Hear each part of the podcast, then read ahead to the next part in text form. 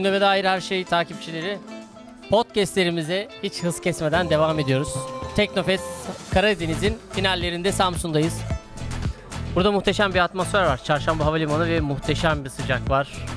Bugün gerçekten çok daha fazla kendini belli eden bir sıcak var. Biz de podcastlerimizle serinlemeye çalışıyoruz sizlerle birlikte. Yanımızda Naz Melis Zengin hanımefendi var. Türkiye Uzay Ajansı Kurumsal İletişim Direktörü. Hoş geldiniz Naz Hanım. Merhabalar, hoş bulduk. Sizler de hoş geldiniz. Teşekkür ediyoruz. Çok sağ olun. Acayip bir sıcak var. Çok da yoğun ilgi var. Kaç gündür de buradasınız biliyorum. Nasıl buldunuz genel ilgiyi? Biz genel ilgiden oldukça memnunuz. Ee, kurumuza yönelik e, ilgi her geçen gün artıyor. Sonuçta 3 yıllık çok yeni bir kurum. Türkiye Uzay Ajansı 2018 yılında kuruldu. Ee, asıl faaliyetlerini göstermeye de 2019'dan itibaren başladı. Ee, biliyorsunuz 2021 yılında da açıklanan bir milli uzay programımız var. Evet. Bu doğrultuda yürütmüş olduğumuz çalışmalarımız var. Bunu anlatabilmek noktasında da aslında önemli bir görevimiz var. Teknofest de bu yüzden bizim için çok önemli bir fırsat Ee, ve geldiğimiz günden bu yana e, inanılmaz bir ilgiyle karşı karşıyayız. Vatandaşlarımızı 7'den 70'e neredeyse herkesi salı günden bu yana e, olabildiğince e, makul bir şekilde bilgilendirmeye, yönlendirmeye çalışıyoruz. Zaten uzay denildiği anda tüm akan sular duruyor şu anda Türkiye'de. Ee, Evet bu ara heyecanı var fazlasıyla. Evet. Şimdi Kamer yanımızda. GDH Defense'in editörü. Kamer e, sözü bana bırak abi der gibi bakıyor. Sorular hazırlamış önünde Tabii defterinde. tabii hemen hemen devreye girelim. Bizim yayınlarımızın klasiği haline gelen artık havadaki savaş uçaklarımız ve gösteri uçaklarımız yine yayını sabote etmeye devam edecekler sanırım. Şimdi de havada e, Türk yıldızları var F5 uçaklarımız. Ona sabot edemeyelim. Allah ya. bilir az arka sonra fon, da- çok güzel arka fon. Evet arka fonda geliyor ses yine başladık. Alıştık artık ne yapalım. E, öncelikle Nazmelis Hanım'a şu soruyu sorayım ben. Teknofest'te şu anda standınızda ne sergiliyorsunuz? Şu Buradaki amacınız nedir? Şu anda en önemli amacımız yakın zamanda Mayıs ayında açıklamış olduğumuz Türk Uzay Yolcusu ve Bilim Misyonu ile ilgili doğru bilgilendirmeyi vatandaşlarımıza yapmak. Ee, Çünkü bu gerçekten çok önemli bir görev. Hani e, bir algı var yani uzaya bir insan gönderilecek, uluslararası uzay istasyonunda bir insan yer alacak, bu bize ne katılacak diye çok fazla soru geliyor. Ee, Ama bunun Türk Uzay Yolcusu ve Bilim Misyonu görevi olduğunu anlatmak e, bizim için çok önemli. Neden diyeceksiniz? Çünkü yer çekimsiz ortamda göndermiş olduğumuz uzay yolcusu orada bir bilimsel deney, bir bilimsel araştırmada bulunacak. Ve bu sadece bir tane bilimsel araştırma olmayacak. Yani birden fazla olacak. Bunun bizim camiamıza katacağı çok bü- büyük e, nitelikler bulunuyor. Nasıl nitelikler derseniz orada gerçekleştirilecek tek bir deneyde e, bu deneyin ya- yayınlanacağı makaleler vesaire atıflarla üniversitelerimizin rankingini bir anda 10 basamak, 20 basamak birden yükseltecek. Mesela hep açıklamalar yapılıyor. İşte Türk üniversiteleri neden sıralamalarda, alt sıralarda diye.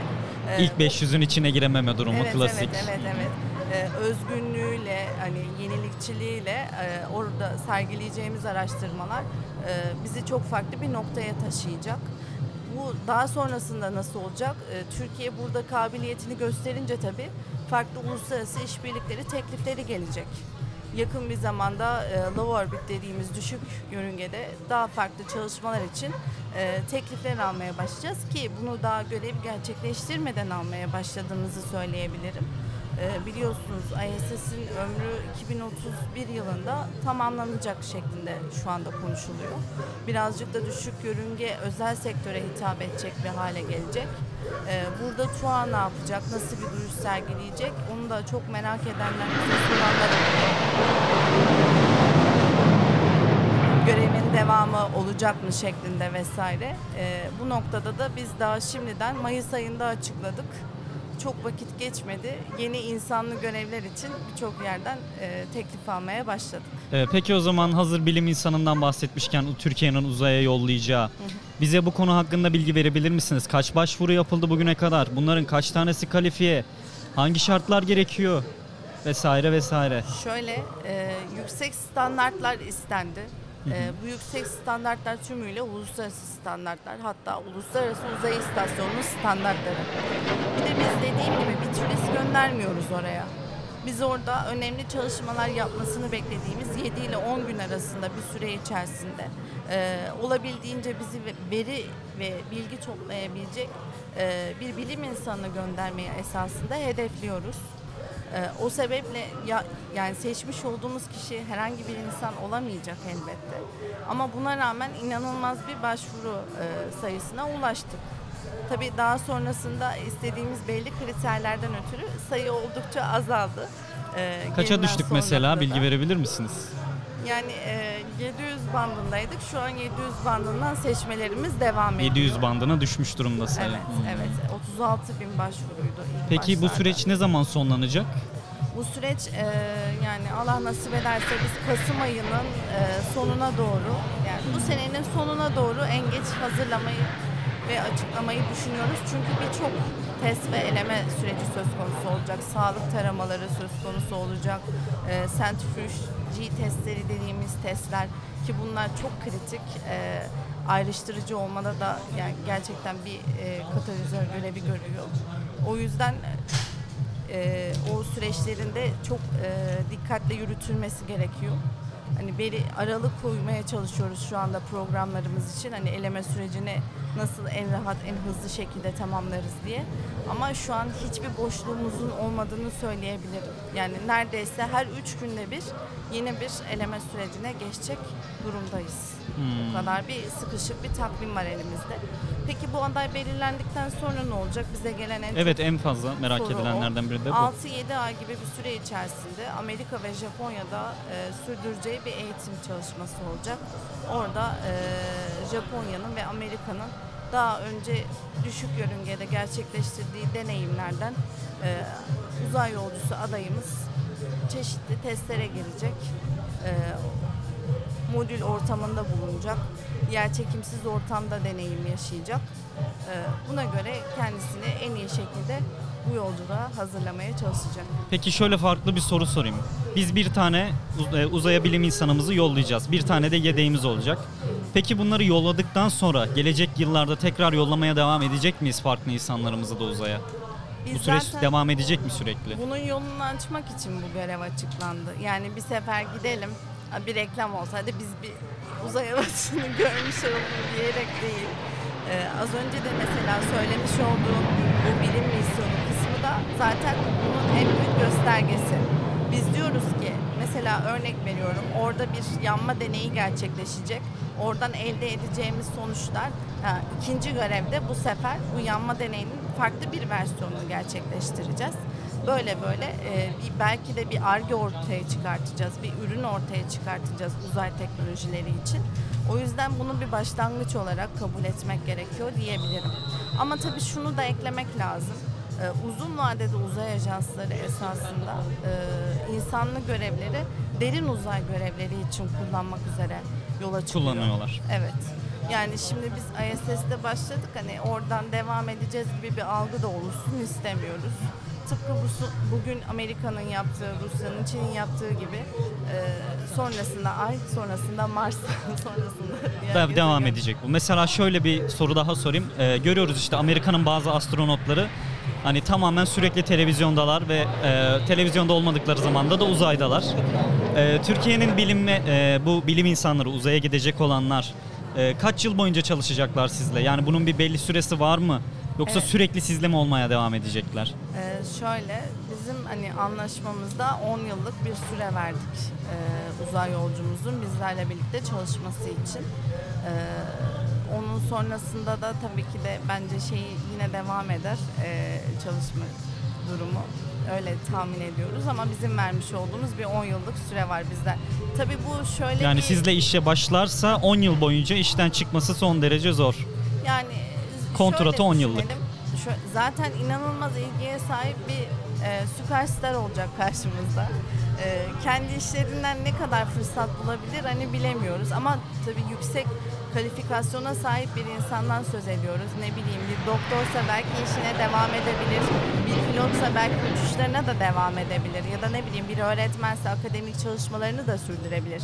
Zaten e, bizim kuruluşlarımız hem Türkiye Uzay Ajansı hem de TÜBİTAK bu alanda e, kolaylıklar sağlayan kurumlar. Hani öyle e, 7-24 bizimle olacak şeklinde bir dayatmamız da bulunmayacak. Hani orada seçmiş olduğumuz kişi e, kendi kariyerini iler- ilerletmesi gereken noktada ilerletmeye devam edebilir. O zaman artık bir diğer uzay misyonumuza geçelim. Ee, Ay'a sert iniş görevi ve hatta Ay görevi. Bu konular hakkında bilgi alalım. Mesela biz Ay'a sert iniş diyoruz. Bu sert inişten kasıt ne? Gideceğiz Ay'a böyle çat diye çarpacağız mı? Yani olay bu mu? Yani onu çok basit e, olarak görüyorlar e, ifade sebebiyle haklı da insanlar hani başta öyle söylenince basit bir şey gibi geliyor ama biz burada aslında derin uzay görevini gerçekleştirebilme kabiliyetimizi görmüş olacağız ve e, göndermiş olduğumuz araç bir süre uzay e, ay yörüngesinde dolaştıktan sonra orada veri topladıktan sonra aya sert inişini gerçekleştirecek. E, Bu gerçekten çok kıymetli. Yani bugün e, geliştirmiş olduğunuz bir ürün uzay sınırına çıktığında bile e, mühim bir başarı elde ediyorsanız kaldı ki onu ayda bir göreve, ay yörüngesinde bir göreve göndermiş olun ki dünyada sayılı ülkelerden biriyiz. Bizimle Mesela dünyada kaç ülke Ay görevi yürütüyor şu anda? Böyle 20. bir 20 ülke yürütüyor. 20 ülke. Yani şöyle ama 20 ülke e, ESA, NASA işbirliklerine bağlı olarak yürütüyorlar. Hani onları da kategorize ettiğimizde esasında büyük kuruluşlar alarak bu sayı Yani bağımsız 8'e ülke olarak iniyor. olmaktan ziyade diğer e, uzay ajanslarıyla Evet, işbirliği içinde yapıyorlar. Evet, evet. Ki bizim de yine işbirliklerimiz var sanırım. Mecburen olmak zorunda. Evet, evet, evet. evet. Ee, bir diğer soruma geçeyim o zaman. Peki hmm, Türkiye'nin e, roket programları var. Delta V diye bir şirketimiz var. Aynı zamanda Roketsan da bu işte uğraşıyor. Ve yakın zamanda artık Baykar'ın da e, Bayraktar TB2'lerin, Bayraktar Akıncıların ve yakın zamanda göreceğimiz Bayraktar Kızıl Elma'nın üreticisi olan e, Baykar'ın da özel sektöre, özel sektör olarak e, uzay alanına gireceğini biliyoruz.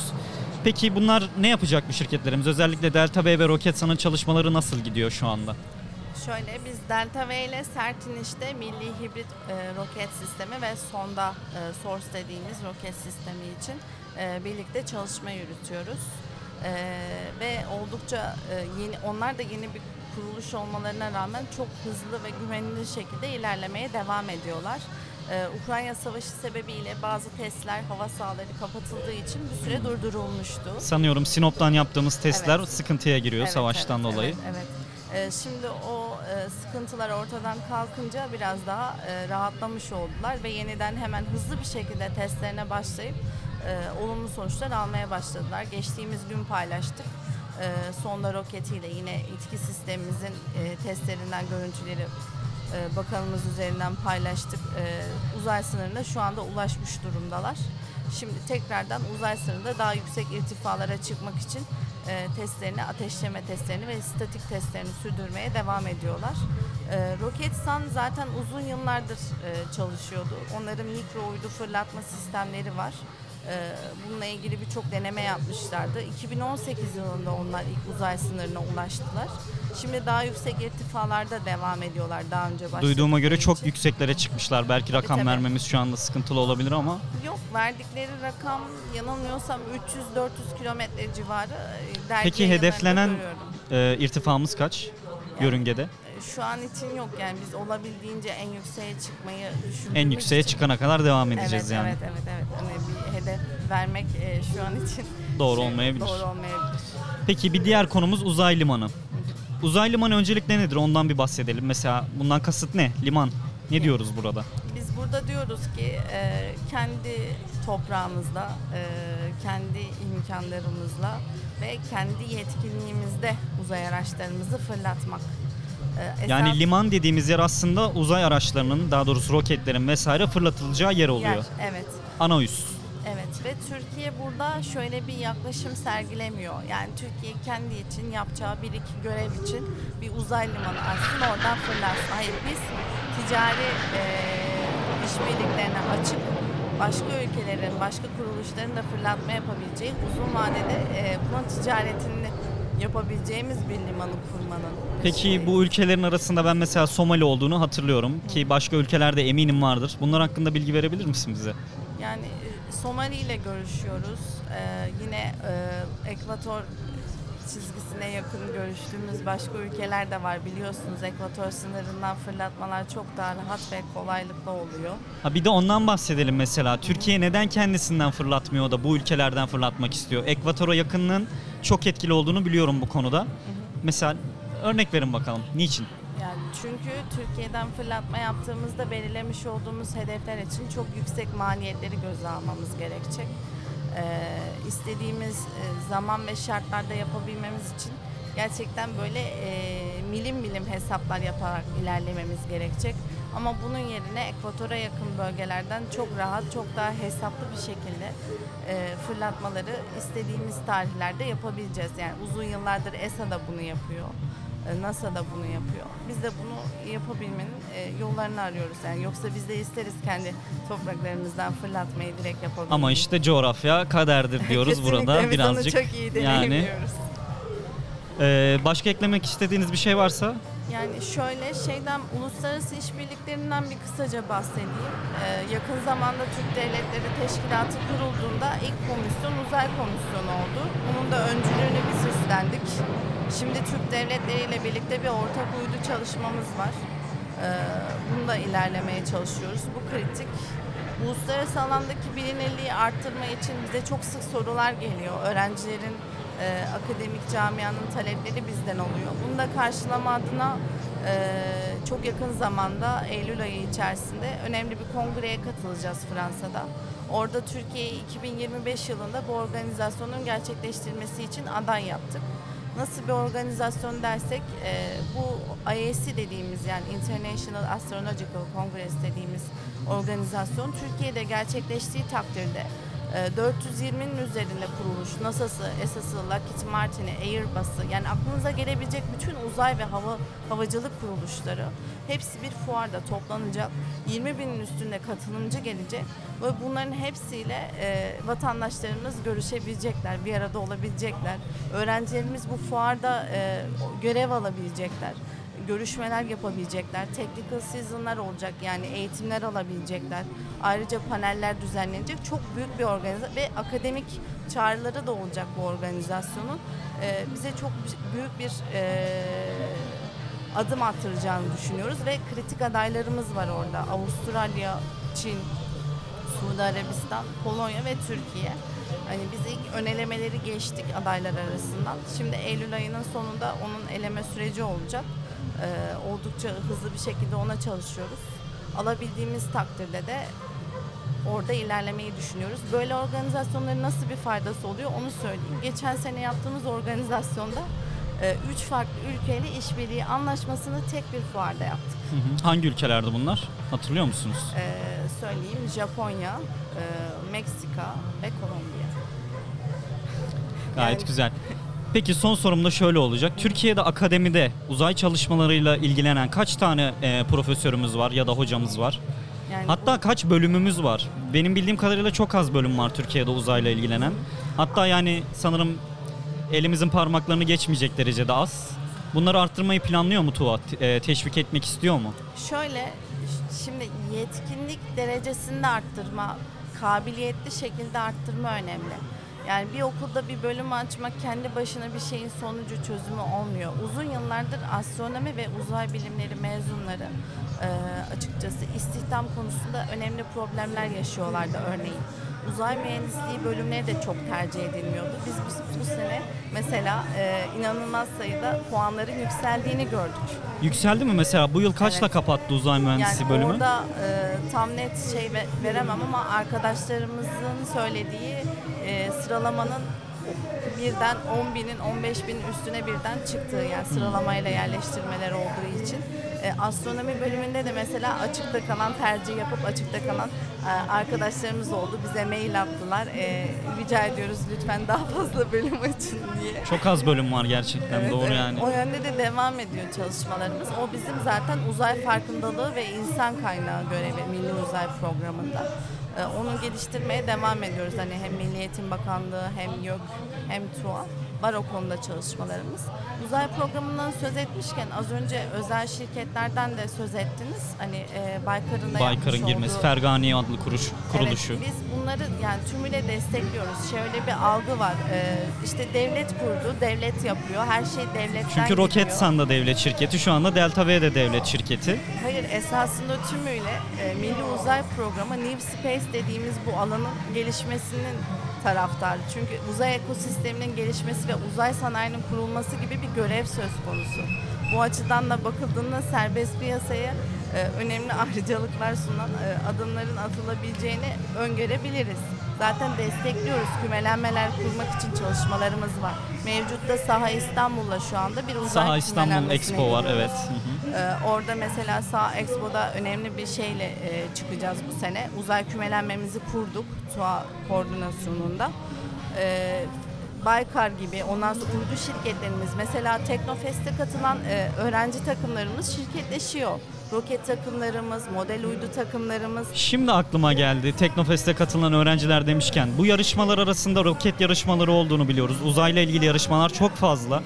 Peki siz bu öğrencilerden potansiyeli olarak yüksek gördüğünüz kişileri e, işe alıyor musunuz? Ne yapıyorsunuz? Nerelere yönlendiriyorsunuz? Bize sunuma geliyorlar.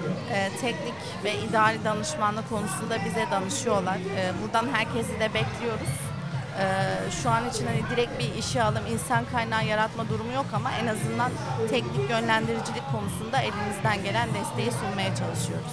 Evet, Nazmelis Hanım'a teşekkür ediyorum. Kendisi e, Türkiye Uzay Ajansı İli- e, Kurumsal İletişim Direktörü. Ben de DDH Defense Editörü Kamer Kurunç ve size Teknofest Karadeniz'den, Samsun'dan şimdilik hoşça kalın diyoruz. İyi günler.